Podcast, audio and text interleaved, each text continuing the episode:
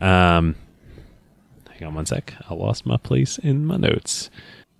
Oh wait, actually, can we go back? Uh, I wish. definitely compared it. I think I AT&T Time Warner to uh, Donald I, lo- Trump. I love that. Who got the truth? Is it you? Is it you? Is it you? Who got the truth now?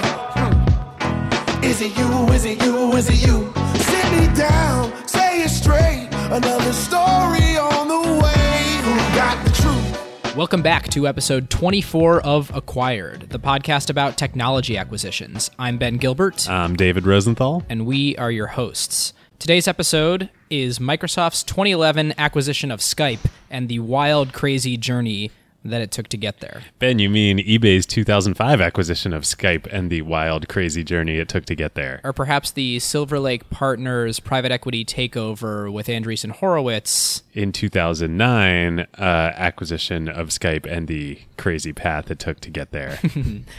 all that and more as we uh, as we dive into the show. Um, before we get started today, uh, we want to do a community spotlight. Um, user in Slack Swyx S W Y X pointed us at his company. I believe it is Sentieo S E N T I E O dot com.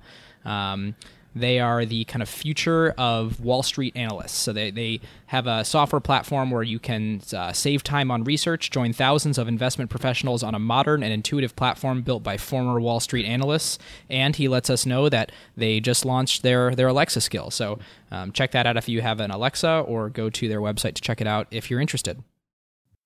All right, well, David, this is the perfect time to talk about one of our favorite companies, Statsig. yes. When we had VJ on ACQ2 earlier this year, they were already a pretty impressive kind of Series B stage startup with a killer team and early product market fit. But what's happened since and the scale that they're operating at now is pretty wild. This is where we get lucky in being very choosy with our sponsors. Sometimes these things happen to them while we're mid flight. Yes. So I asked them for some fun stats.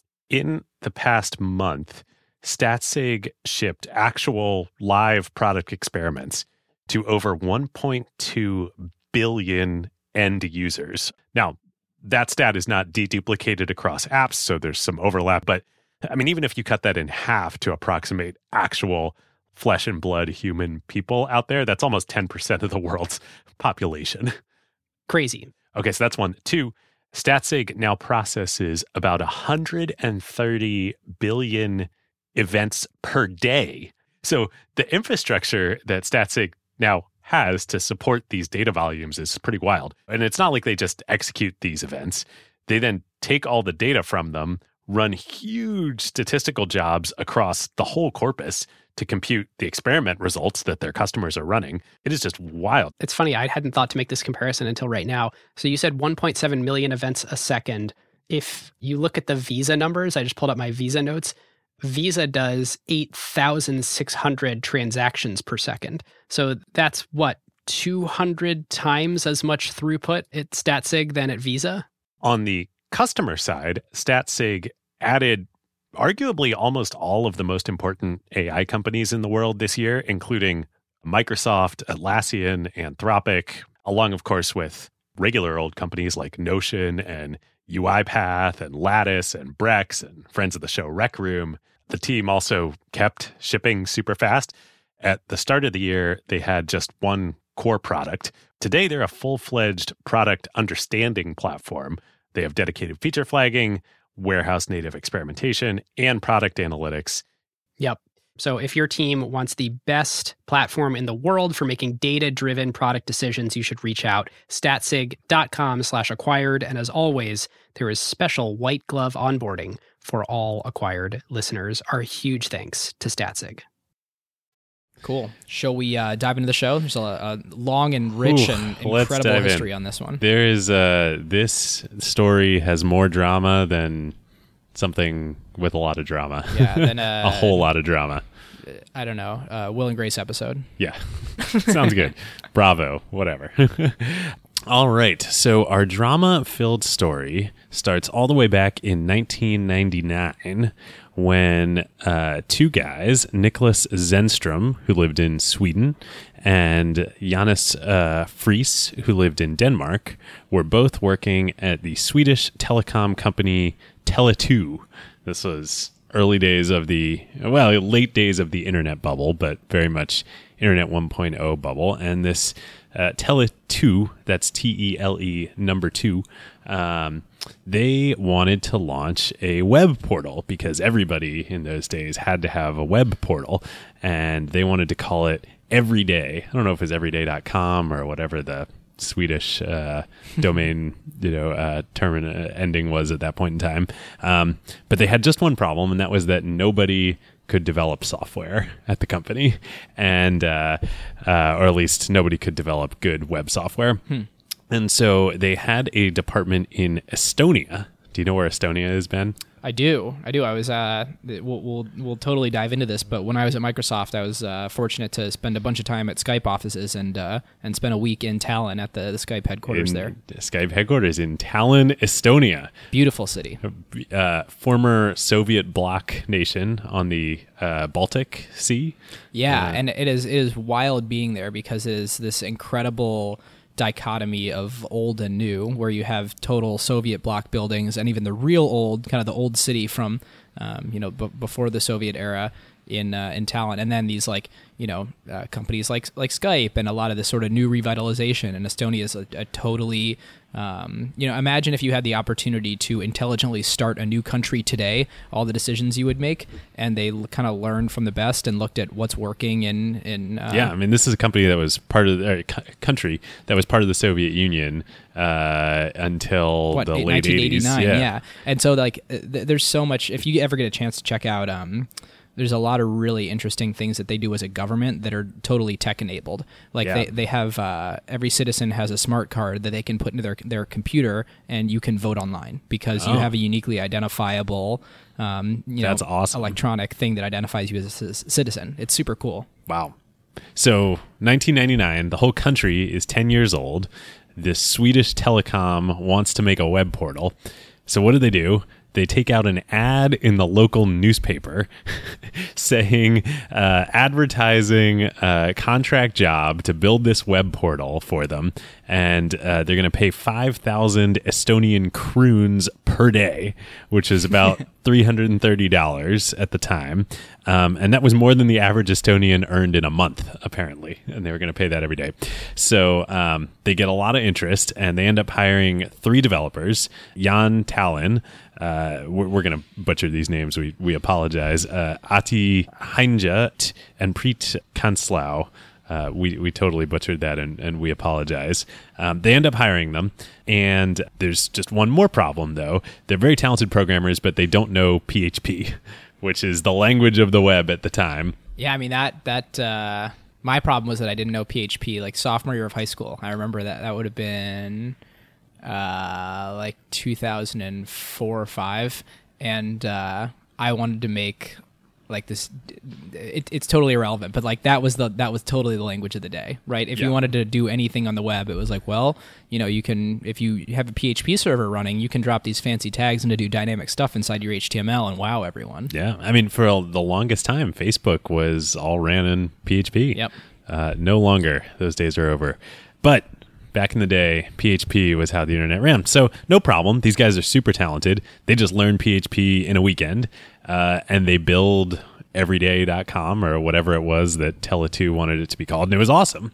Um, so a couple years, uh, not even a couple years go by, uh, but but Zennström and Friis, the the guy in, in Sweden and the and the uh, guy in Denmark, um, they decide they want to leave Tele2 and they want to become entrepreneurs. This, you know, internet bubble. Um, and this is the heyday of Napster. So, folks probably remember Napster. Uh, I certainly do. Yep. Um, won't comment on whether I whether I participated in the file sharing Yeah, I- I or heard it not. was great. I heard it was great. Yep. Uh, although I was definitely under 18 at the time, so whatever. Um, and uh, so they decide that they want to start a competitor to Napster, uh, and it's not going to be just for music. You're also going to be able to uh, share files uh, that of, of any type, so movies, you know, AVIs, you know, um, and uh, software programs. You'll be able to basically share and you know read pirate uh, anything, and so they decide that they're going to call this Kazaa. Oh my god, yeah. I, I- when I was doing the research, I could not believe these were like the same guys that did the Kazaa. literally the same guys. So so again, but like they're not software developers. So what are they gonna do? Well, they call up the Estonian guys. so they call up the Estonian guys. And they're like, "We're doing this. We're building a Napster competitor. You're in." They they come on board. They build Kazaa. It's awesome, um, and it was indeed quite awesome. Yeah, I Um, remember I, I was in always like an uh, epic war with my friends on what was better, LimeWire or Kazaa, because they were both sort of the they, they both su- the successors to Napster, and Napster gets shut down, uh, and so Kazaa and LimeWire become like the heir apparent, and and um, Kazaa actually becomes pretty quickly uh, the most popular application in, in the world. Really, like Yeah. uh, not like It is, like, not the like biggest- P2P, like the most popular application. Period. Yeah, it's like the biggest thing on the internet. I mean, the internet is quite small at this point Right, in time, but right. um, but Kazaa basically owns the internet. They're like the they're like Facebook. Of, which of- which is hilarious to make that that analogy because like thinking about you know Facebook's brief detour and, and Mark Zuckerberg and those guys into doing uh, Wirehog in the early days of Facebook um, and actually being a competing priority. They almost didn't do Facebook because they were focused on Wirehog. Wirehog, yeah. P two P file sharing was the thing. which sounds totally crazy now, but I mean, this there actually was some justification for this. Um, I mean, because so this because I launched in September 2000, and like I said, super quickly becomes the most popular program on the internet, and along with that, massive, massive legal issues, you know, playing out once again, just like they did with Napster. which th- I mean, this will be the the uh, foreshadowing for all of the legal issues that they would go through with Skype later on. Oh yeah, much more to come. Um, so Zennström and Friis, uh, I mean, they're they're riding high, right? Like they have the biggest, you know, biggest company on the internet, but they're also terrified that they're going to get arrested. Um, and uh, so they actually sell Kazaa uh, on paper uh, to some Australian businessmen um, with. Yeah, I don't, that's that's all I was able to find. They find they sell it to some Australian There's, businessmen. there's just no like price or Uh, yeah, it's. Uh, I don't know exactly what happened. call it lost in the sands of time. if you, yeah, lost in the sands of time. If you know, Um, actually, we would love to uh, hear about that in um, in the Slack In channel Slack, or yeah. email us uh, acquiredfm at gmail.com. It'd be good to uh, follow up. Uh, another and, and it may be out there somewhere in the internet. There's so much out there about Kazaa in the early days of Skype. Um, this was this show was so much fun to research.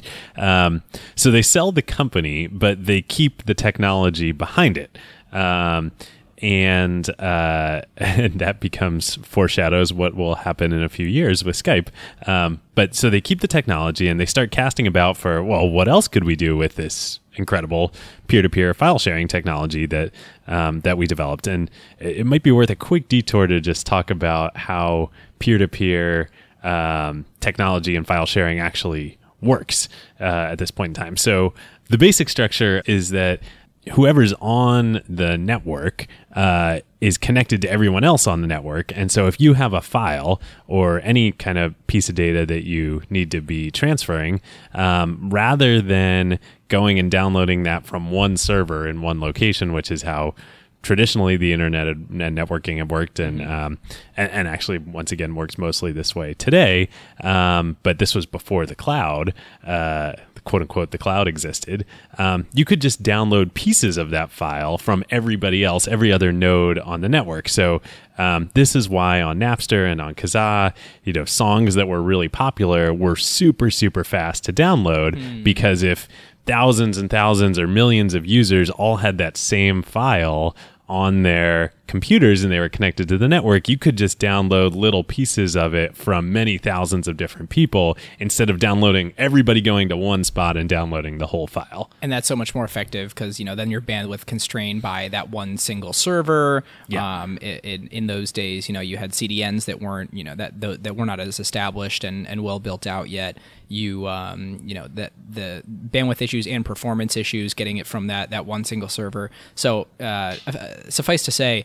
Um, peer-to-peer was this total revolution in maybe not the highest availability. Uh, there, there, there were um, kind of I- issues with reliability and some spottiness with it, but in a full distributed peer-to-peer network, amazing if your neighbor had something that you wanted Yeah. that you could just one-off grab from them.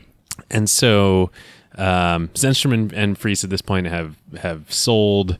Uh, quote unquote sold Kazaa, but they've retained this technology and they're casting about for what else they can do with it. And they they realize they actually have this ingenious realization that this same peer to peer technology can be used um, for a bunch of stuff, but for transmitting voice over the internet.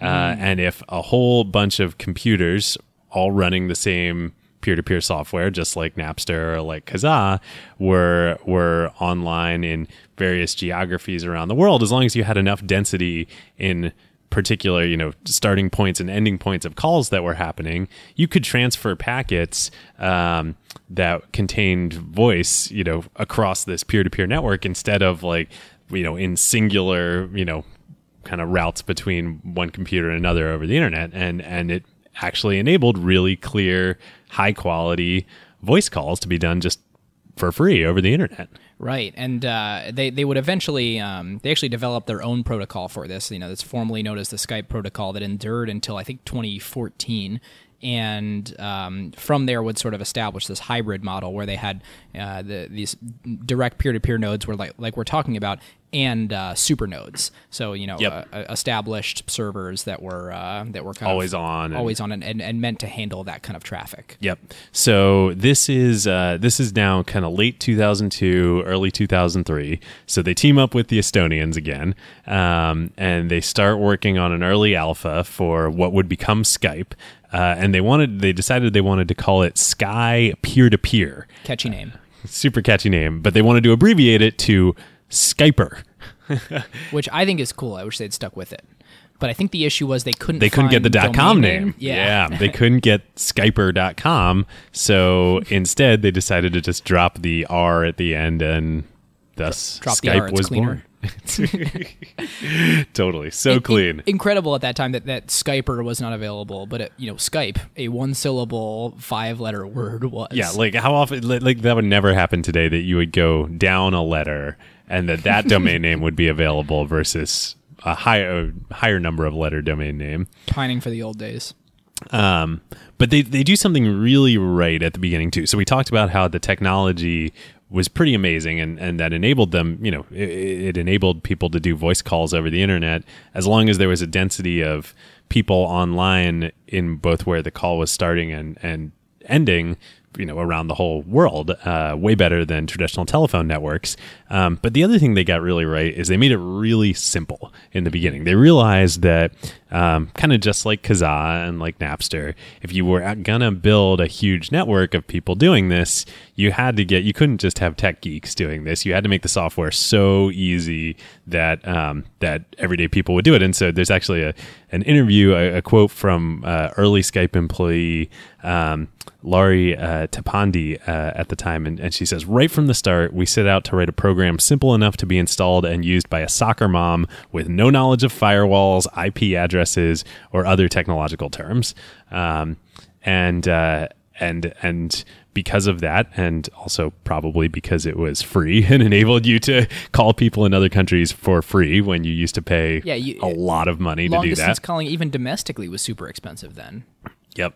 Um, yeah, even domestically, long distance calling was expensive. But think about you know in Europe where Skype is is based, like calling between countries, uh, and and people have friends and family um, that are in other countries, and they have to pay exorbitant amounts to call them. Yeah, and the telecoms were highly, highly regulated. Um, had a very inflated price scheme where there was, um, you know, not necessarily collusion, but at least a, a set expectation of how much uh, you would charge for for long distance and routing between networks. And by you know pioneering VoIP, really coming up with this idea that like you go around all that entirely. And I think I think the the funniest thing to think about is in in the history of networked computing you know, everybody that had a dial-up modem, we started with our data flowing over voice lines, and the way that it would communicate is literally Yeah. making sound over those lines. So it was like um, IP over voice, and then you have the advent of this and where we are today, and, and how every office mostly has phones that are actually IP phones, and now all of our voice goes over IP. Yeah. it's kind of hilarious. Yeah, I mean, it's of like this technology is so much better than the traditional phone system that now the traditional phone system runs on this technology, Right, right. which is pretty amusing. Yeah, we're actually we're sitting here in Pioneer Square Labs. We moved into a new office a couple months ago, um, and uh, all of our you know hardwired phones that are like our desk phones are all IP phones. Like we didn't even think to, you know, To- why, yeah. why, why would we like reach out to AT and T and have them set up a, yeah, Totally. Um, so, uh, like I said, super simple, free, really compelling value prop. Um, so Skype launches officially in August 2003 on the very first day. Remember, this is August 2003. So, like, the internet is orders, multiple orders of magnitude smaller than it is today. On the very first day, they get 10,000 downloads of, uh, of, of first day they launch, get 10,000 downloads of Skype. By the end of the first month, they have a million users. By I'm, the I'm so curious how they how, like on the first day. So how do they get the word out? I think that, that that's a little lost to history, but like, Yeah. it's not like there's an app store to be featured on the front page of. they did like super early growth hacking uh you know emailed uh, their you know friends and friends of friends and got the word out. I mean, they also had some benefit in that these were like the Kazaa guys, so you know there was uh, uh, they they were known quality quantities. Um, but still, this is incredible. Ten thousand downloads on day one, a million users by the end of the first month. 4.1 million users by the end of the first quarter, and just a hair under 20 million users, 19.8 million users that they get in their first year which is i mean those are like pretty decent numbers for even like a mobile startup today. Like there are no mobile phones at this point. Yeah, and the fascinating thing about peer to peer, I mean there are no smartphones at this point. It's cheaper to yeah good point. It's cheaper to start a company with the advent of, of you know cloud hosting than it was in those days where you needed really expensive data centers. But with the advent of peer-to-peer they could support 20 million users without those insane infrastructure costs that it would Yep. that would you know uh, any other company saying like oh it's you know 2001 and we're launching a company and we quickly have 20 million users. It's like well how many millions of venture capital did they raise? Yeah and and they they did raise a small amount of venture capital before they launched. Um Interestingly, from Bill Draper, the legendary No venture way. capitalist, and Howard Hartenbaum, who's now at August Capital, uh, they were working together at a, at a different firm at the time, um, and they went over and they had heard that the the Kazaa guys were starting a new company, and they're like, "We're going to give you some money, like we don't care what you're doing, we're just going to invest in you because like you're the Kazaa guys." um, so they were the first investors, um, but then they launched, and this growth is incredible, and so as um, as this growth is happening, of course, every VC, you know, now in in the world wants to invest, and so they raise eighteen million dollars from Index, Bessemer, and DFJ uh, after they launch and have this growth. Um, but uh, but things are still pretty crazy. So like most of the company is in Estonia, uh, where these original developers are, and, and, and Estonians are crazy. Like that. If I learned one thing while I was there, I mean, I was there in February, so it's like you know negative twenty degrees, and like people are, are still like going out drinking, and Yeah. you know just like like they get used to it, like it's nothing. They cross country ski miles and miles and miles everywhere all the time. Like I walked away with this impression that like you do not mess with an Estonian. yeah so um you know startups like there's lots of uh you know fun and pressure and crazy times in startups you know still but like th- this kind of took it to a new, new level so uh, i think still even to this day every new employee at skype has to undergo an initiation.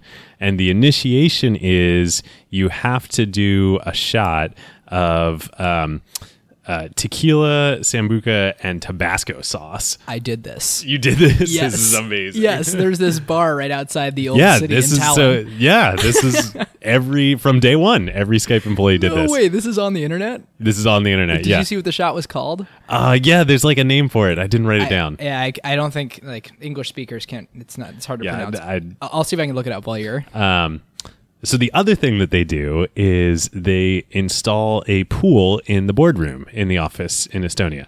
Not a not a not a pool table, a pool.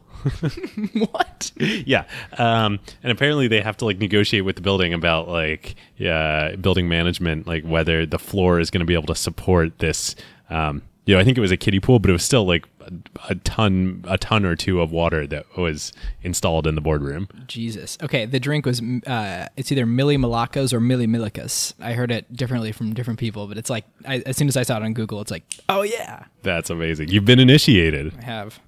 Um, so uh, so the growth just continues as we were talking about. Things are growing like gangbusters. In June of 2005, they add video calling, um, which is funny when we think like when I say to somebody I'm going to Skype them today instead of doing a call, like I mean I'm going to video chat you. Um, Right, it's but that wasn't even added until chat. two years after it launched. Yeah, 05. It's Yeah. interesting to think like um fast forward to today where like they're they're uh um, making forays into text chat. I mean, they've had text chat all along, but trying to make that more part of the core experience. Started with you know audio, then got into video, became ubiquitous ubiquitous with video, Yep. and a lot of other kind of chat platforms are competing against today that are are text and photo based. Like that's that's not their kind of core and, and starting place at all. And it's Yep. funny to think about like how much like with phones, how primitive text seems and how complicated voice and video seem, but like there was calling on cell phones before there was texting on cell phones. Yeah. And, you know, Skype text was the third feature of Skype. I think this is. Um, I'm sure this is something we'll get into more in tech themes and uh, you know grading. Um, but it is pretty funny to think about that. That text is now the dominant medium of communication, uh, not calling, even though it's more complicated and more bandwidth heavy. Um, These days on smartphones. So they launch video calling. That grows also enormously. And so uh, a couple months later, September of 2005, uh, there is lots of interest in Skype and um, from multiple acquirers. Big companies are interested in buying the company. They end up deciding to sell to eBay for $2.6 billion. eBay. Hey, I mean, And, that, was uh, the, that was the heyday for eBay, too. That was uh, well, it was slightly post heyday. I mean, this was after the a couple years after the the bubble internet bubble burst. Um, Yeah. But eBay's still a very large company, and uh, people are like, why is eBay acquiring Skype? And one of the rationales that they give for the deal is, well, uh, people will be able to call each other and verify transactions. Uh, you know that.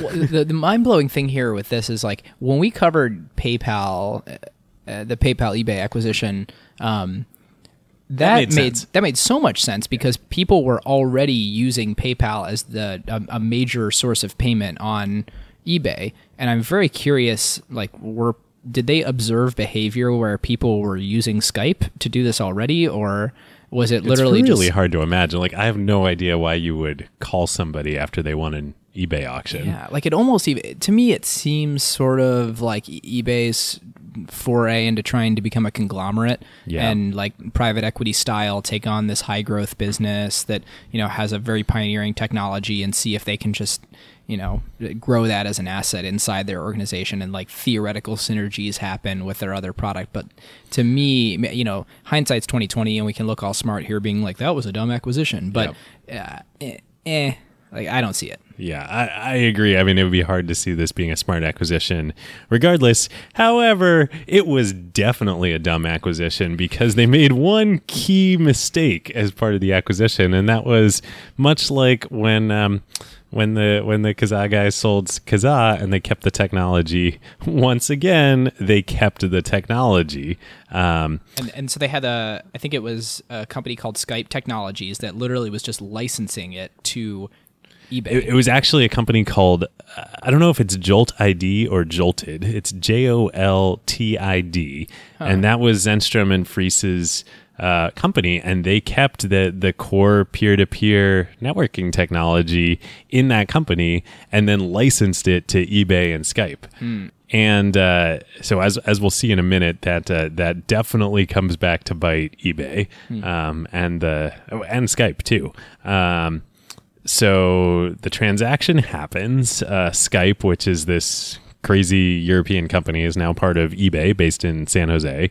Um, you know, run by uh, I think Meg Whitman was still CEO at that point in time. yeah, this is uh, September of 05. Uh, yep, September of 05.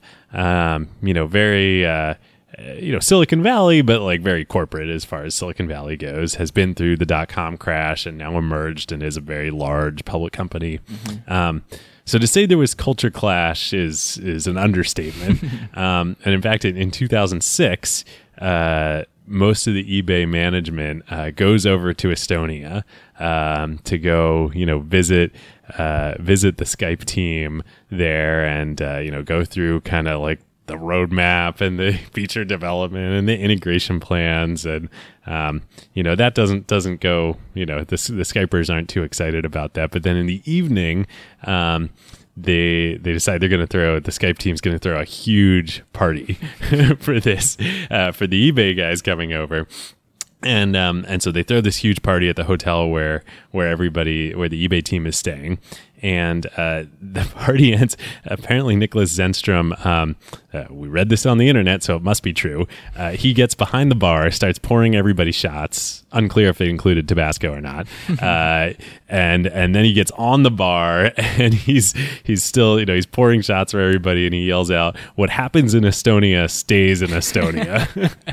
and um, and uh, the uh, ends up like everybody eBay Skypers they all jump in the pool. Uh, they're all like fully clothed at this point at the end of the night. Well, it turns out it gets caught by news crews in Estonia and it's on like local television, like eBay and Skype like management basically trashing this hotel. uh, so then of course they have to pay for it all. And you know, this is not like the corporate culture that, that eBay uh, signed up for. It so sounds like a good party to me. yeah, it sounds like a pretty good party. Uh, I kind of wish I was there, but um, but the eBay management did not. So a couple years go by. You know, Skype is still growing super super fast. Uh, we get to 2009, um, and Wall Street's like so. Skype is at this point. Um, the fastest growing part of eBay division within eBay.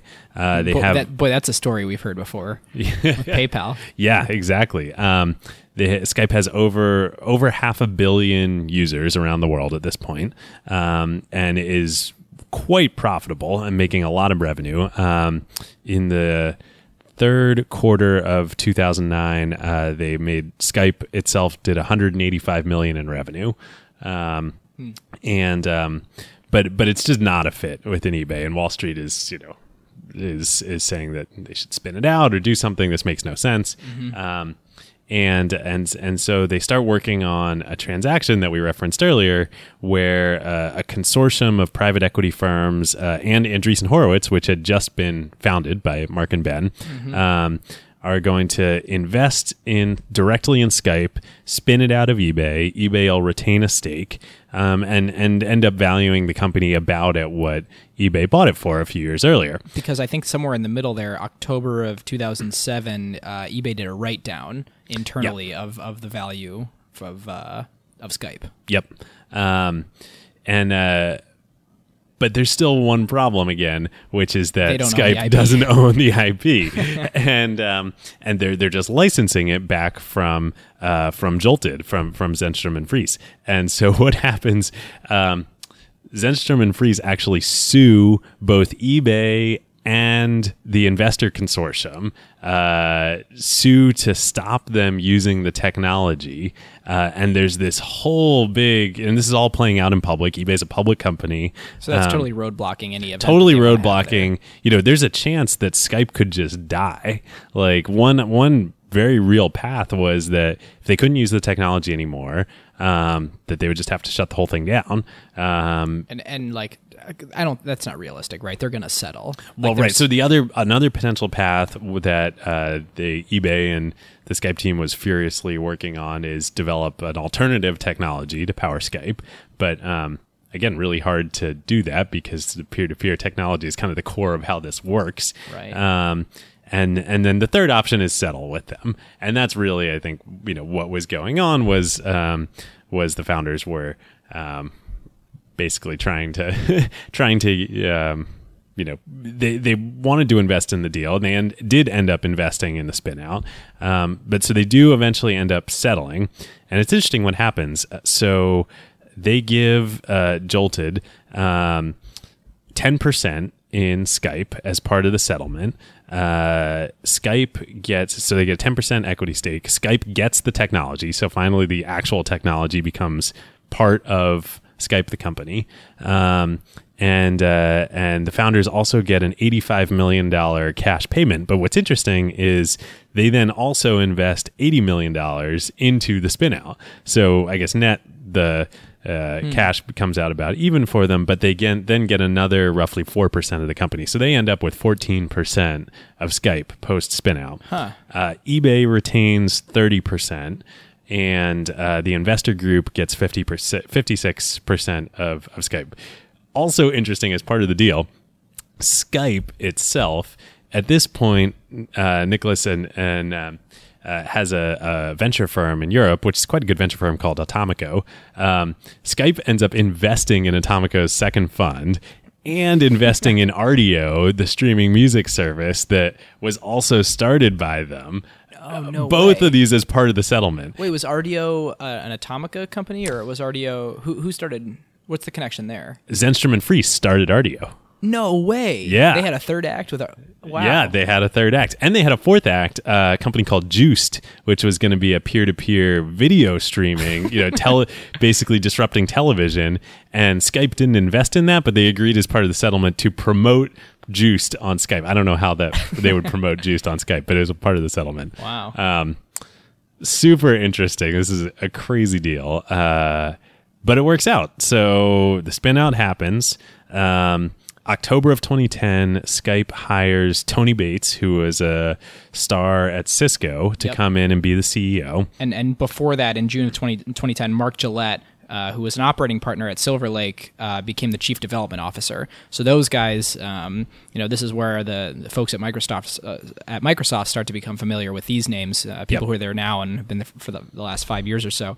Um, both played huge roles in sort of the integration and leading the Skype division inside Microsoft. Yep, huge roles, and and so in these couple years in the interim, um, Tony and and and the new management team basically focuses on like totally restructuring Skype.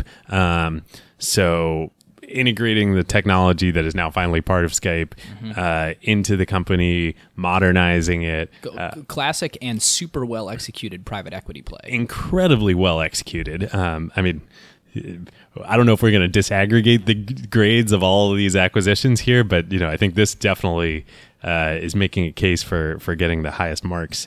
Um, they also uh, realize at this point it's obvious that mobile is going to be a thing, so they really push Skype for mobile, getting on iOS, getting on Android, Yep. um, and uh, uh, the business does great. And and then just a couple years later, in May of 2011, um, so actually less than two years after the spin out happens from eBay, Microsoft shows, shows up, and finally we get to the end of the story. Eight and a half billion dollars acquisition. Uh, Microsoft announces in May of 2011 that they're acquiring Skype. Uh, at that point, was their largest acquisition ever. Um, just just until LinkedIn. just until LinkedIn. And and, Um, and looking um, looking at just to recap, September of 2009, they're valued Skype is valued at 2.75 billion in the private equity takeover, and then when you look at this Microsoft acquisition, May of 2011, so what two under two years? under two years later, essentially six billion dollars, almost six billion dollars of value creation. Um, now, granted, I mean there was a lot of pain that they had to go through to get that, but hey, that's a pretty good payout for everybody. Yeah, and I mean, uh, uh, value creation defined in the terms of which I guess is how you define value, but um, value is whatever the highest bidder is willing to pay. Um, because if you truly look at the intrinsic value, I mean, it grew tremendously in terms of user growth under Yep. uh, under um, Silver Lake, but boy, you know, Microsoft paid 32 times Skype's operating profits. Yeah. So when Microsoft acquired Skype, uh, it had 700 million users, and in 2010, the full year of 2010, uh, had done 860 million in revenue and 264 million in operating profit. Um, so it's still, I mean, a very rich price paid by Microsoft. But Right. boy, it's something that I think kind of gets lost in this, all the ups and downs and roller coasters of this story, and um, all of these transactions were reported so much in the press. Is Skype is actually a really, really good business. Yeah, absolutely. I mean, we, we focus on this, you know, the valuation play of like basically eBay sold it for what they bought it for after some tumultuous years. Um, you know, the private equity days, they, they tripled it in less than two years.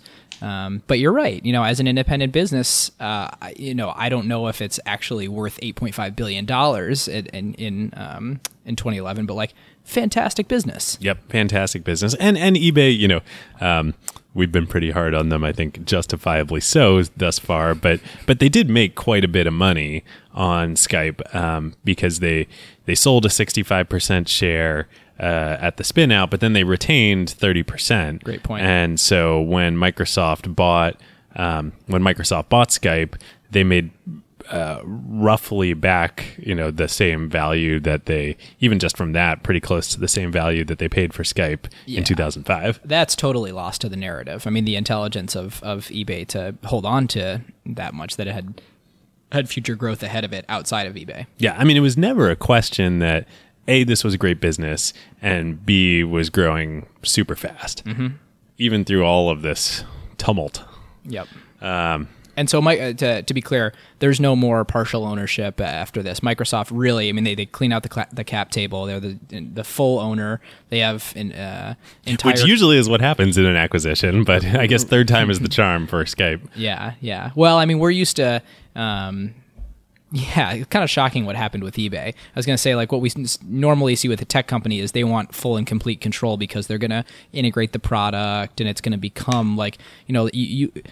As we're doing research, we look into Skype today, and it's it's impossible to get clear numbers on how the Skype business is doing because it's been so integrated into every fiber of what Microsoft's doing and that's kind of the the normal story. People look at it like an asset that they've acquired that they move into all these pieces of their business, not this like independent private equity owned thing that another tech company kind of owns and the founders kind of own. And Yep. like it, it, there's management put in place to clean it up and get it ready for a Well, and I think that's why, you know, part of the reason why Wall Street was clamoring so hard for eBay to spin Skype off uh, in the late 2000s because, you know, they reported it as a separate division. Like it was a completely separate company. There were no synergies with eBay, despite whatever uh, whatever they may have said at the time of the deal. Um, but it was really clear that there was a lot of value locked up in that company. Yep. Yep. So at this point, uh, Skype's former CEO Tony Bates is now the the uh, president of Skype, reporting directly to, to uh, Microsoft CEO Steve Ballmer. Um, they have 663 million global users, and uh, you know it's it's it's time to do the integration. It's uh, this is in the the um, I, I remember this vividly when the mon- one Microsoft memo came out that um, we the the company was going to reorient to more of a functional organization under uh, Yeah, under, under uh, Steve. under Steve. Um, since then, obviously Satya has come in. Uh, Microsoft's taken a little bit of a different or tremendously different direction. Um, and uh, But what's interesting, um, you know, and then we'll move on to. well, I feel like we've talked a little bit about acquisition category already, but um, I don't know if you remember. You know, there was a lot of when Ballmer announced that he was going to retire. There was um, a lot of speculation about who the next CEO of Microsoft was going to be. Oh, Tony Bates and was Tony Bates was thrown around a pretty at the top of the list. You know, it was Tony Bates. Uh, it was Alan Mullally from Ford. and, until he went and joined the board of Google. Yeah, right. Good way to disqualify yourself from becoming CEO of Microsoft. Uh, and uh, unclear that he ever wanted the job. Maybe that was how he I, think he was stated he didn't want the signal. job. Yeah. Um, and and Satya, uh, but Tony was a very uh, very legitimate candidate to potentially you know become the next CEO of Microsoft. yeah, that's right. Uh, he's actually a GoPro now. Really? He's the president of GoPro. Huh. Yeah. Um, it's it's probably worth talking a little bit about what's happened at Microsoft since uh, since the acquisition. Um, so for a long time, you know, um, let's talk about what's going on at Microsoft during the period of the Skype years. So they had Office Communicator.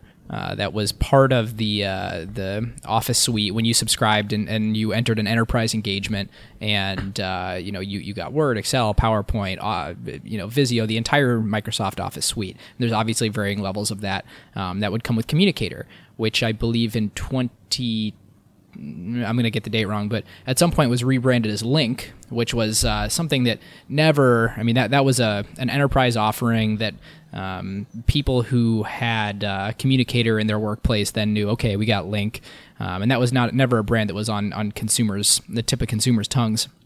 And um, in acquiring Skype, then there was this like very interesting, you know, dichotomy of well, we've we've been building this thing called MSN Messenger, which was our consumer offering for a while. There was Office Communicator, which became Lync Now we have Skype. Yep. So there's sort of these like three different chat looking things that all seem to sort of do the same thing, and it's taken probably three or four years um, to really start to narrow that. So MSN Messenger has been killed. Um, Lync is dead uh, is formally uh, you know changed into and, and using kind of a mesh code base, but um, Skype for business. So there's Skype for consumers and Skype for business for businesses. And uh, you know this is in Outlook.com. When you log into your your consumer mail offering, you see uh, Skype automatically is there. There's uh, all sorts of apps for every platform. Um, it's baked into Windows. Um, it's it's really kind of like across the whole Microsoft ecosystem at this point. Yep, and and let's not forget, a year later, Microsoft acquires Yammer, Yes, and then all of its glory. all of its glory. you know, enterprise um, social or enterprise mass communication uh, that transcends email is and will be a thing. It just was not in the form of Yammer. Yeah, That was just. Is it? Yeah, it's kind of an interesting product in the early days. Well, it was it's interesting. interest- Go yeah. for it. you know, I, I feel like we're bleeding a little bit into This is probably another tech episode. themes here, but um, you know, Skype was really uh, well. I'm just gonna say we'll talk about it more in tech themes later. Um, Skype was really the first both business and consumer internet product, you know, and really, um, really in many ways both foreshadowed and uh, was the wrong instantiation of Slack uh, to come. You know, I mean, Slack is a business product, um, but very uh, also used by consumers. Super user friendly. Super, super user friendly. And Skype's very similar. Um, I think it was more a consumer product and the business model was more for consumers than enterprises, but it was the first. I don't know if it was the first, but it was a great example of a crossover product. Right. That uh, businesses, I mean, I do many calls with, you know, with startups. Uh, I do as, as Skype video chats. Yep. Yeah, it's it's uh I wouldn't say that uh, it was the wrong product. Like I think that video, audio um, serve a different purpose than than what Slack is or glorified Yep. IRC chat. Um, you know, Slack is is expanding to become communication and the fiber that that um, you know exists between employees. That's more than just just chat, but that's really their core competency. And the question is, who will own um, communication in uh, enterprises going forward, and what form will it be, and will these things be combined? Yep. Like, are we going to see, uh, you know, a Skype like product and a Slack like product merge, and are we going to see, you know, uh, that happen? You know, are we going to see Slack? Let me say this right. Slack get Skypeified and Skype get Slackified at the same time.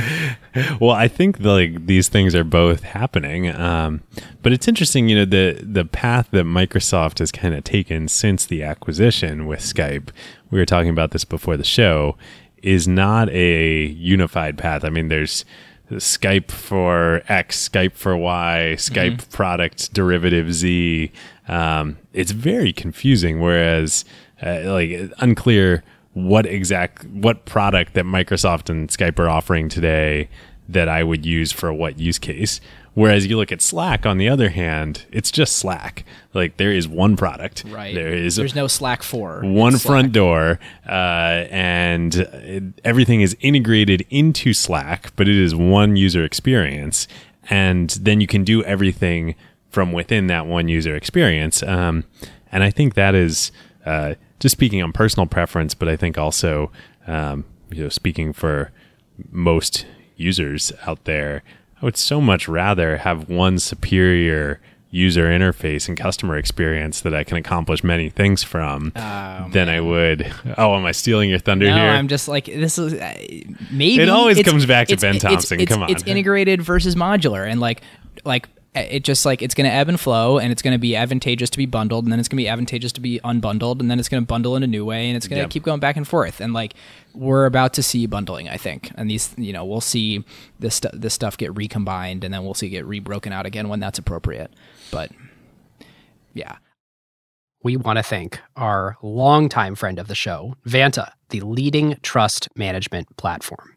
Vanta, of course, automates your security reviews and compliance efforts. So, frameworks like SOC 2, ISO 27001, GDPR, and HIPAA compliance and monitoring. Vanta takes care of these otherwise incredibly time and resource draining efforts for your organization and makes them fast and simple. Yep. Vanta is the perfect example of the quote that we talk about all the time here on Acquired. Jeff Bezos, his idea that a company should only focus on what actually makes your beer taste better, i.e., spend your time and resources only on what's actually going to move the needle for your product and your customers and outsource everything else that doesn't. Every company needs compliance and trust with their vendors and customers. It plays a major role in enabling revenue because customers and partners demand it, but yet it adds zero flavor to your actual product. Vanta takes care of all of it for you. No more spreadsheets, no fragmented tools, no manual reviews to cobble together your security and compliance requirements. It is one single software pane of glass that connects to all of your services via APIs and eliminates countless hours of work for your organization. There are now AI capabilities to make this even more powerful, and they even integrate with over 300 external tools. Plus, they let customers build private integrations with their internal systems. And perhaps most importantly, your security reviews are now real time instead of static, so you can monitor and share with your customers and partners to give them added confidence. So, whether you're a startup or a large enterprise and your company is ready to automate compliance and streamline security reviews like Vanta's 7,000 customers around the globe, and go back to making your beer taste better, head on over to vanta.com slash acquired and just tell them that Ben and David sent you. And thanks to friend of the show, Christina, Vanta's CEO, all acquired listeners get $1,000 of free credit. Vanta.com slash acquired. I want to move on to acquisition category Okay, let's move on to acquisition acquisition category. So I'm going to call this a product acquisition. Um, there is technology in there. Well, it very definitively was not a technology acquisition a couple times. Yes, yeah. It, it certainly was more of a technology acquisition this time than it was the eBay time around. Um, I the reason I don't think it's business line is because they bought it at such a high multiple of what their operating profit was that they weren't just going to buy and cash flow this thing. Yep. They were buying a product to integrate into the rest of their ecosystem and, and create a stronger um, you know, a stronger offering across the board. This was uh, an acquisition done where this product was being greatly sought after um, by by both Google and Facebook. There were acquisition rumors swirling for about half the price of. Uh, of Yep. uh, what they got bought by Microsoft for for months before this.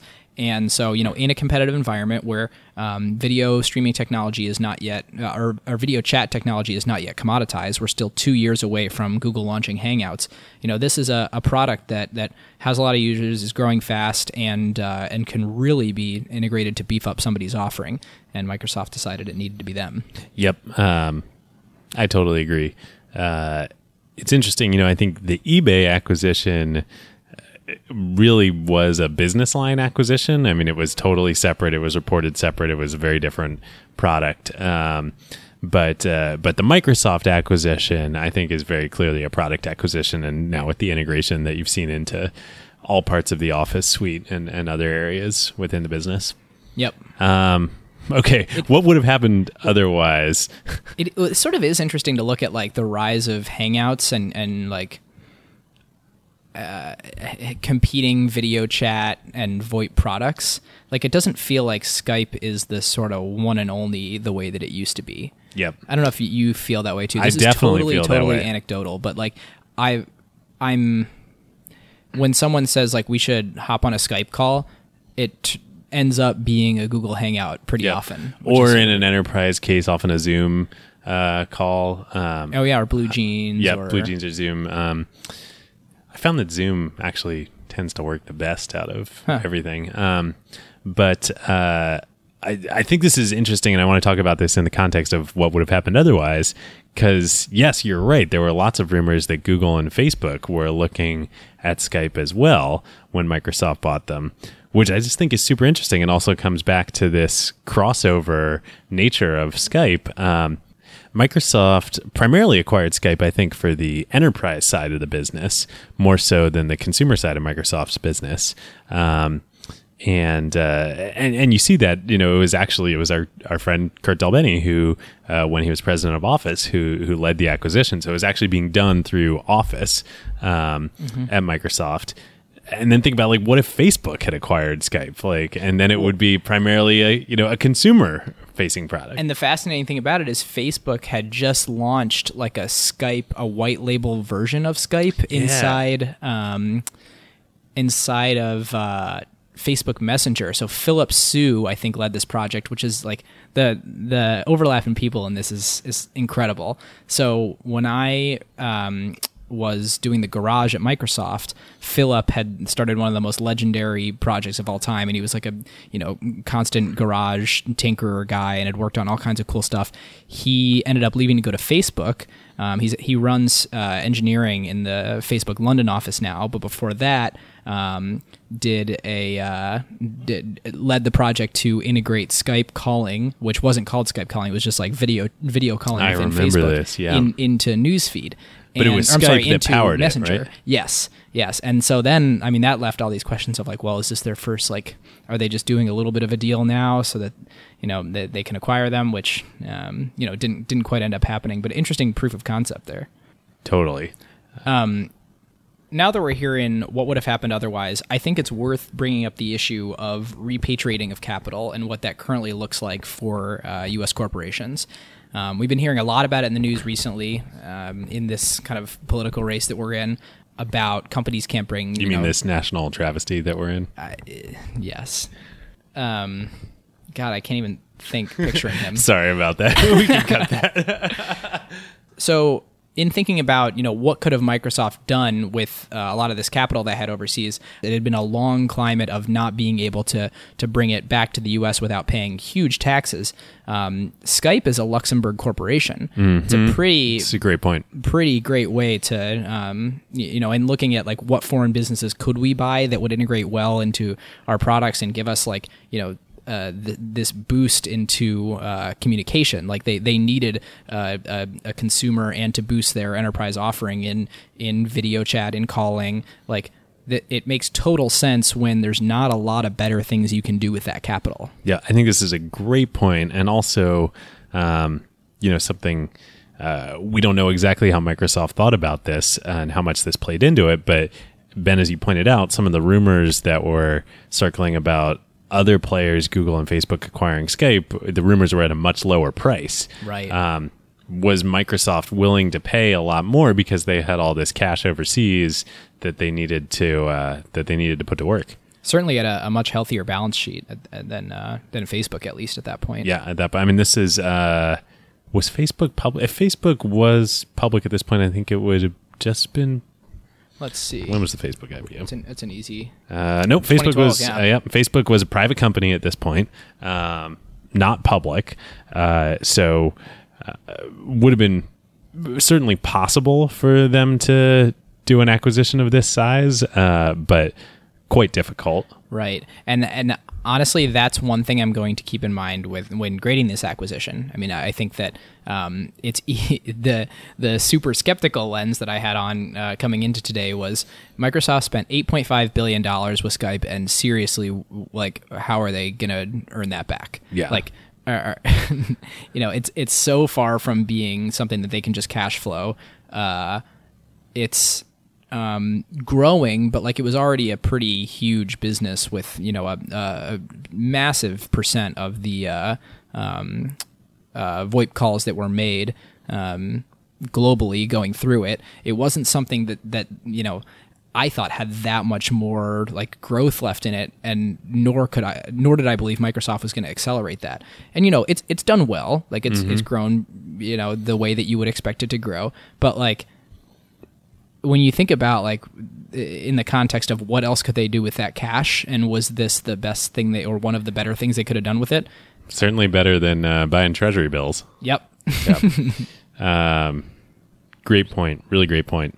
Um, I guess the other thing we should we should cover on before we move out of what would have happened otherwise, um, you know, I think there was a, the, a path and a very viable path for Skype to go public. um, and be a standalone public company again. That's right.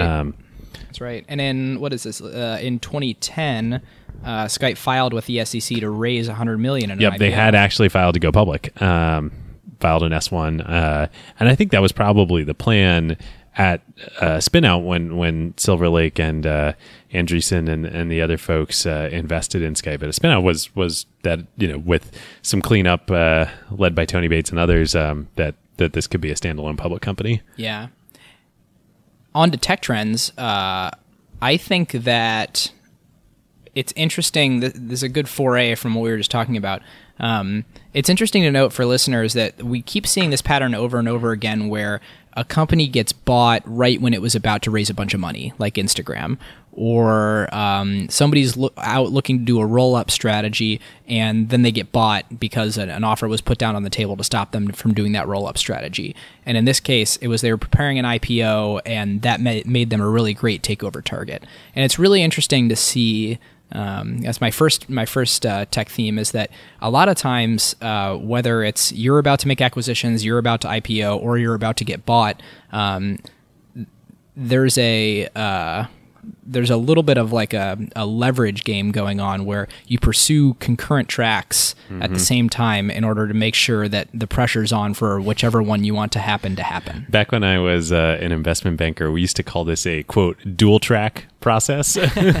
dual track being one track an IPO and one track being an acquisition. And you're absolutely right. These things totally play off one another. And um, the fact that you are, it is known that you are preparing to go public. You filed your S1, it's out there.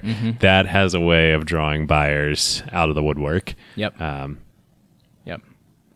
Um, another tech trend um, is the rise of the mega acquisition. So yes, yes. this seemed absolutely insane at the time. I mean, 8.5, like it was.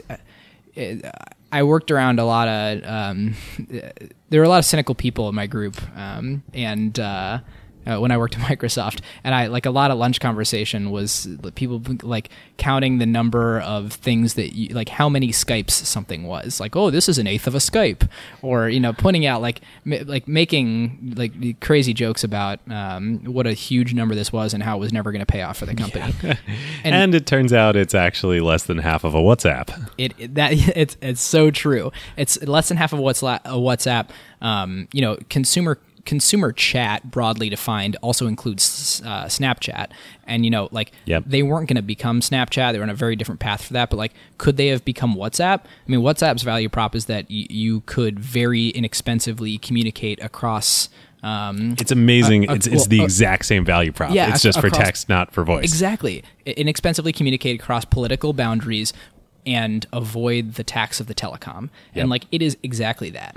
And you look at, you know, that that what 22 billion dollar Uh, yeah, just um, just fully valued given uh, everything that went into that deal. Future episode coming soon at some point. WhatsApp. I just, I just don't think we have enough to decide yet Yeah, on yeah, we'll- WhatsApp. we'll I think we need to wait a little bit. but anyway, like looking at like could, could Skype have become WhatsApp? Like i- did they did they falter by not becoming WhatsApp or was it just a different Well, era? Yeah, I mean, um, it was totally a different era. I, I mean, I think so. My, my tech theme. Um, uh, this may be a good seg into it. Um, it is, uh, you know, Skype. On the one hand, it's it's kind of sad that I feel like this is a company that has never fully realized its potential. Um, Given this crazy corporate history that it has, uh, however, the growth of this company and the like product market fit um, that happened is pretty incredible, especially when you go back to the context of when Skype was started in 2003 and launched in 2003 and the kind of growth that it experienced.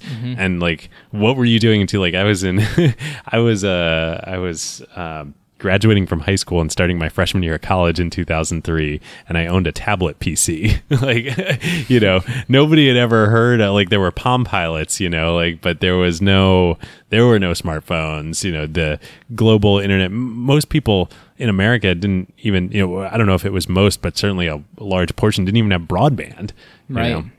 And so you couldn't use Skype if you didn't have broadband. um, and like think about that in the addressable market, and yet how fast it still clearly grew. Um, and so and so the the tech theme that I had is uh, there was a really great, actually, ironically, right at the same time that the Microsoft acquisition of Skype happened, uh, Bill Gurley wrote this great blog post called the, um, uh, I, I, believe the title is uh, "All Revenue." Is not created equal. The keys to the 10x revenue club, and uh, it's a great post. It's a great post, and he goes through 10 points of like what is it that makes companies that are valued highly by public companies, valued by Wall Street um, at 10 times revenues or higher, uh, sort of these elite companies. Like, what are the factors that separate them from other companies? And he includes a slide from an early Skype pitch deck hmm. uh, in uh, in one of his points, and um, this slide is just amazing. Uh, the the point that Gurley is making is um, that companies that tend to be valued very highly they grow on the back of organic demand versus heavy marketing demand uh, is what he mm-hmm. says. And so, you know, a lot of companies you think about this, and we see it in startups all the time. Um, you know, your unit economics, quote unquote, may be working, but if you're paying a lot of money to acquire every user that you're um, that you get to your product, you're going to have to pay spend a lot of money to build that market and win that market. Skype never spent any money on customer acquisition. Uh, it was all organic. It was just pure product market fit. Um, and so the slide from the Skype pitch deck, uh, they're comparing themselves to Vonage. Know if you remember Vonage, oh, yeah. you know, was the Skype competitor in the day. Um, and Vonage advertised all over, you know, national television in the U.S. Um, and and the slide just compares Skype's uh, cost CAC to acquire a new user and Vonage. Vonage is four hundred dollars that they were spending per new user, wow. and uh, Skype was one tenth of one cent, and uh, because they had they had no costs for every call, it was it was a complete peer to peer model. They had no server costs, um, and they were spending no marketing, and so this thing could just grow and grow and grow, and there were no limits to it. Um, which is pretty amazing. It's it's super rare to find these kind of businesses. Um, and again, like I said, you know, Skype uh, kind of I don't think gets the credit it deserves as a product and as a business uh, because of this corporate history. But um, but it, but the growth is just impressive. Yeah, yeah, yeah. All right, on to grade the acquisition. Um, I'm giving it a B minus. I thought I was going to be much. Which harsher. acquisition are we grading here? I, am grading the Microsoft acquisition. Okay. Yeah, I thought I was going to be way, way, way harsher. Like I, um, and in fact, I didn't know I was going to do this episode years ago, but like I would have called it like a D in, in 2012. And it seems like um, over time, it actually is getting integrated. It, it takes a long time because it's a big ship to maneuver, but like it's the right move to have Skype and Skype for Business and not have you know versions Lync of Lync and whatever, MSN Messenger yeah. and totally deprecate Communicator. Like it, it's it's the right move. It was an amazing use of that capital considering other options yep. that they they could have done with it. Um, and unless of course we see some kind of like big break where all the U.S. companies in the next few years are allowed to bring the cash home, but I, I don't really foresee that happening. Um, bring it home at a reduced tax rate. Um, and on top of all that, I think having this consumer offering and a little bit of that consumer DNA with all the all the Skype teams um, that that have that have built this product leaves them fairly well positioned for whatever's about to happen in the enterprise communication market that that Slack has pioneered. Um, you know, I'm, I'm sure they uh, wish it looked more like Slack right now and less like the kind of like slow, steady growth of, of Skype. But yep. um, you know, if Skype Teams is a real thing, I'm excited to see it. Yep, yep. Um, I definitely agree with that. Um, yeah, it's interesting to think about, you know, think back to one of our early episodes with Kurt DelBene, uh, talking about Acompli and Wunderlist and sort of recreating the Office suite and in particular Outlook on mobile. Um, and I got to wonder if, you know, and Kurt led the Skype, Skype acquisition when he was at Microsoft the first time. Um, I got to wonder if the experience with Skype informed some of the things they did differently with Acompli. Mm. Um, and in particular, you know, making Javier, uh, who is the CEO of Acompli, head of all of Outlook, uh, not just Outlook Mobile, but empowering him within the organization to really remake. And, and it's still a work in progress and will be for a long time. But I think Outlook has made huge strides from the massively bloated, super old school piece of software it was yep. before the acquisition to the still really bloated, but you know, much nicer designed and clearly making strides. And you know, it's my most opened app on my iPhone, um, where it is today. Uh, and, and to compare that to Skype, where yes, Tony uh, stayed at Microsoft for a little while and was in the running to perhaps become CEO, but then he left. And Also, and ultimately, not like a product guy, right? also, Like- also like, ultimately not a product in, guy. in yeah, place from the PE. yeah, he was like a turnaround guy. Yeah. Um, and uh, it- and I think the lack of any real leaders, you know, corporate leaders um, within Skype that could come in and champion that and and champion a product vision for Skype as part of Microsoft um, has really hurt them. Yeah. Uh, Oh, the, the heroes of Skype are gone, and the heroes that are talked about in, in Skype and the Tallinn offices and other otherwise are the the original founders. Yeah. and like that. the dudes from the newspaper ad. yeah, and I mean, you even go. Yeah, right. You even go and you look at the the way that it's structured in the org now. Like, it's it's under Redmond leadership. I mean, it's it's all over. It's the, these distributed offices in like six or eight places around the globe. But like longtime Microsoft people that Yep. they report up to that um, you know they're they're running it like the the next evolution of Lync, which you know makes a lot of sense. But it's it's uh you know it's very different than the Acompli acquisition. Yeah. So, and and thinking back to what Kurt was saying, um, you know, that realizing that ultimately a lot of these things really are about the people. Um, you know, that's what was not there in the Skype acquisition. Yep. Uh, as good as the product is and the product market fit and even the financials. Um, so I think I actually net out at the same B minus. Like, um, would have been a bad acquisition, but for some of these other factors we mentioned, like finding a use for foreign cash, um, it actually being a good business, but just so relative to the potential that it has, um, not yet realized. Yep. Okay, uh, let's move on. Do some quick follow ups and hot takes. Uh, so follow ups uh, from our Android episode. Uh, Google recently held a big event and launched the Google iPhone, otherwise known as the Google Pixel. and uh, uh, sort of unapologetically so. Like their their marketing copy mentions like the iPhone, or at least their press release copy does, and it, it's it's um, it looks really good. Like all the reviews are super encouraging. Yeah. Someone someone here at PSL got one um, the, earlier today, so I'm excited to like play around with it tomorrow. But like looking at the pictures, the, comparing it against the iPhone 7, um, not counting the portrait mode stuff. All the flaws that I notice in the iPhone photography over the years, where it like it flattens things too much and it like loses some details and it doesn't have like the the incredible high contrast in the textures. Like the Pixel's phone looks really really good, and I'm excited to play around with it. And aside from all that, there there's like um, there's a niceness to that hardware that we haven't seen in um, non-Apple devices in in, a Android long time. devices. Yeah, in a long time. It's interesting. Uh, well, a couple things for me. One, we in our Android episode, you know, we're like the mobile wars are over. Google and Apple, you know, are not fighting each other anymore. And then a month later, you know, Google comes out with like the most direct shot at Apple that they've taken Yep. in a long time. Um, but I still think the mobile wars are over. Um, the but it's interesting in that episode we talked about the days when Samsung was just like unabashedly copying the iPhone And the worst design wise. I'm ripping this off from everybody needs to go listen to uh, the most recent episode of the talk show with John Gruber uh, with host Ben or with guest Ben Thompson. Of course, we can't go an episode without mentioning Ben Thompson. Of course not. Um, uh, but this is John Gruber's line, but it's like it's like Samsung always acted like Apple never exists. Like, oh, Apple, never heard of them, but look at the new phone that we invented. Like, and look Swipe at this unlock. beautiful new design that we came up with.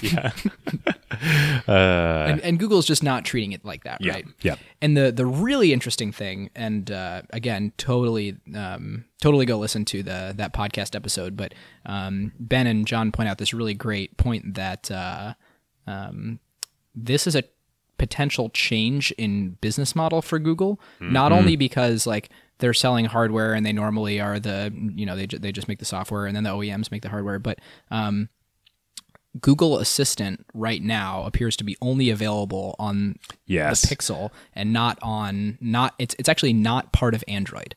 The Google Assistant is part of the phone and not part of Android. So yeah, and I think this is by far the most interesting part of this yeah, so, announcement. so so walk through this. Um, in a world where there are you use a an AI, um, the AI is there to give you answers, not options. And Google's business model is predicated upon giving you options, some of which are sponsored options. And in this voice world, like the user experience of this, we're, we're shifting to, you know, when banner ads didn't work on mobile and we had to figure out what Yeah, worked and it was native yeah. ads. Like now we're shifting to this world where like search result ads don't work when people are asking their phone stuff. So Google had this incredibly profitable business model. And now they there's a chance they might need a new one if this thing that they happen to be very good at, which like this is like the googliest piece Yeah. of technology of all time, is Yeah. creating this this Google Assistant. Um, this thing they happen to be incredibly good at is incredibly bad for their business model. Yeah, man, So this is they- technology cycle disruption at work here. Right, right. So then they look to Apple for like, okay, what's a good business model where we can leverage the things that we're good at? And it, it just so happens that it might be that um, the things they're good at being Google Assistant, um, maybe they just have a really They, high margin phone that they sell. include the Google Assistant. Yeah, super interesting. So Um, go listen to that podcast because I'm totally ripping those ideas from there, and that is like such a good astute analysis. very astute analysis. Uh, hot takes. Um, interestingly to me, I think the the interestingly the least interesting thing to me that we are going to talk about today is AT and T and Time Warner. Yeah, I mean it's 1999 again. Uh, what's old is new, and uh, my senior research paper was about net neutrality.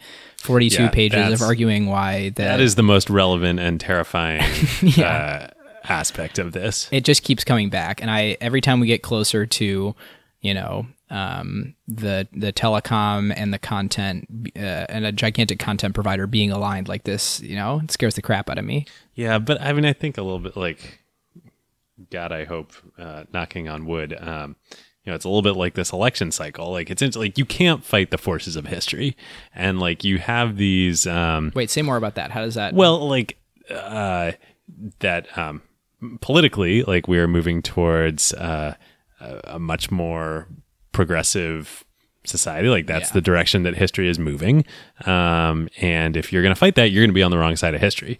Uh, and just like that, in this case, you know, net neutrality is the future and content will be unbundled and facebook is worth more than every uh, old traditional media company combined and that is the future. Uh, but what's interesting is that even though you know we can sit here and say like that's the you know the right side of history um, at times like these these forces pop up that are total reactionary conservative um, you know go back in time make america great again.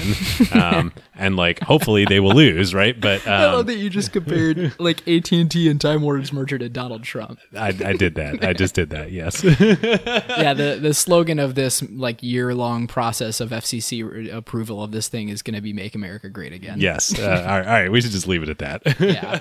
um, let's talk about the wire cutter. Oh wait, that um uh we'll link to this in the show notes, but I um I tweeted a link to this article the other day that uh, had an awesome graphic of baby uh, basically the baby bells getting built back together. It is so interesting to look at like the the AT and T breakup and um kind of the reassembly of the um, Terminator 2 robot into Yeah. its its former glory, and it's it's super interesting to see how That's that, awesome. that worked. I feel like I should say one more word about what I meant by Yeah, "Make yeah, America for it. Great Again."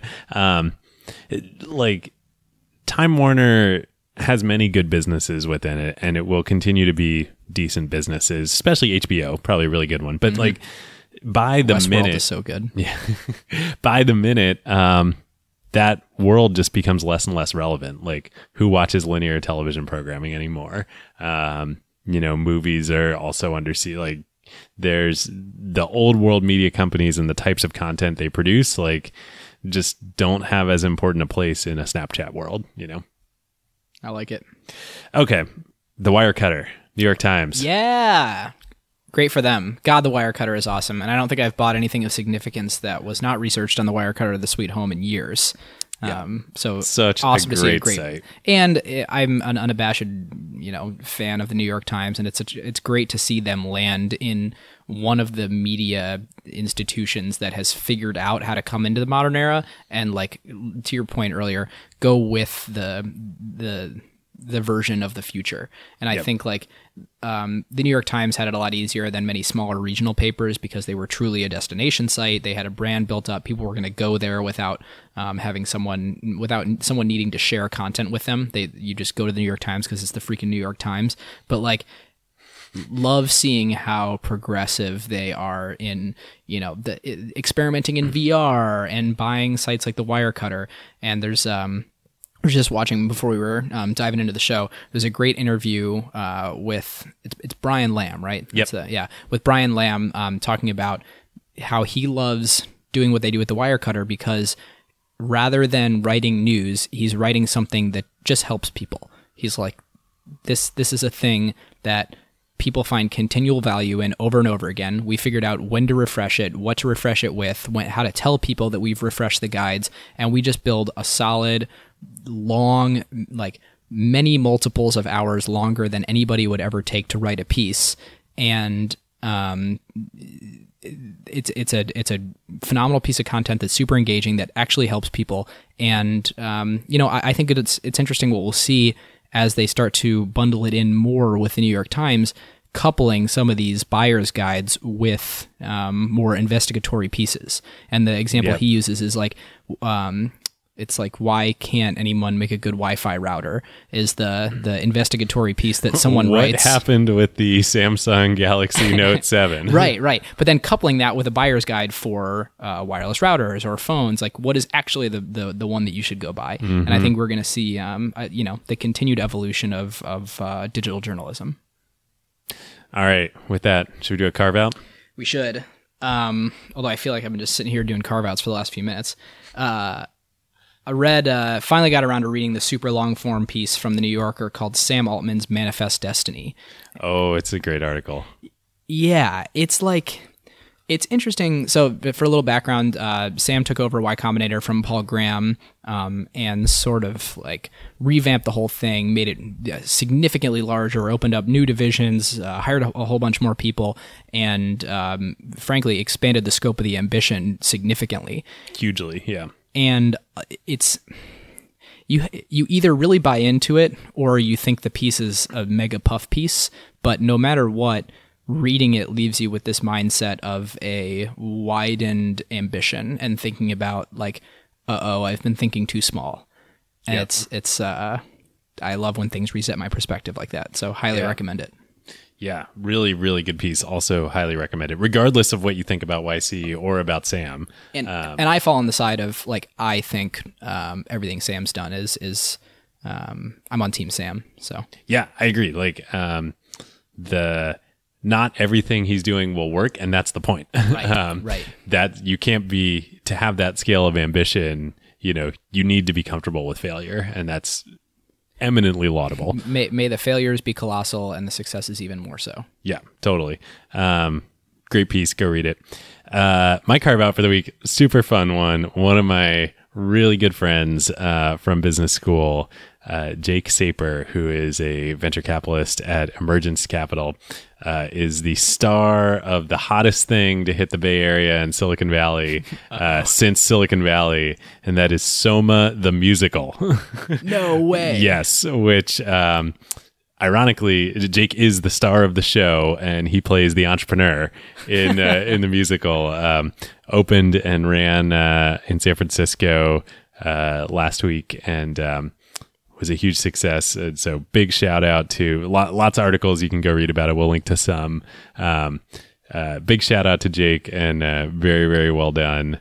Hopefully, coming to a Broadway stage near you soon. That's awesome. Yeah, if you uh, want to see a great show or you know talk about enterprise SaaS, go talk to Jake. Yeah, totally.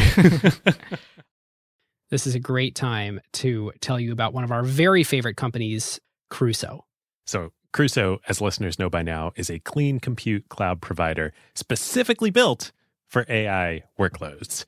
NVIDIA is one of their major partners, and literally, Crusoe's data centers are nothing but racks and racks of A100s and H100s. And because Crusoe's cloud is purpose built for AI and run on wasted, stranded, or clean energy, they can provide significantly better performance per dollar than traditional cloud providers. Yes, we talked about that on our ACQ2 episode with Crusoe CEO Chase Lochmiller.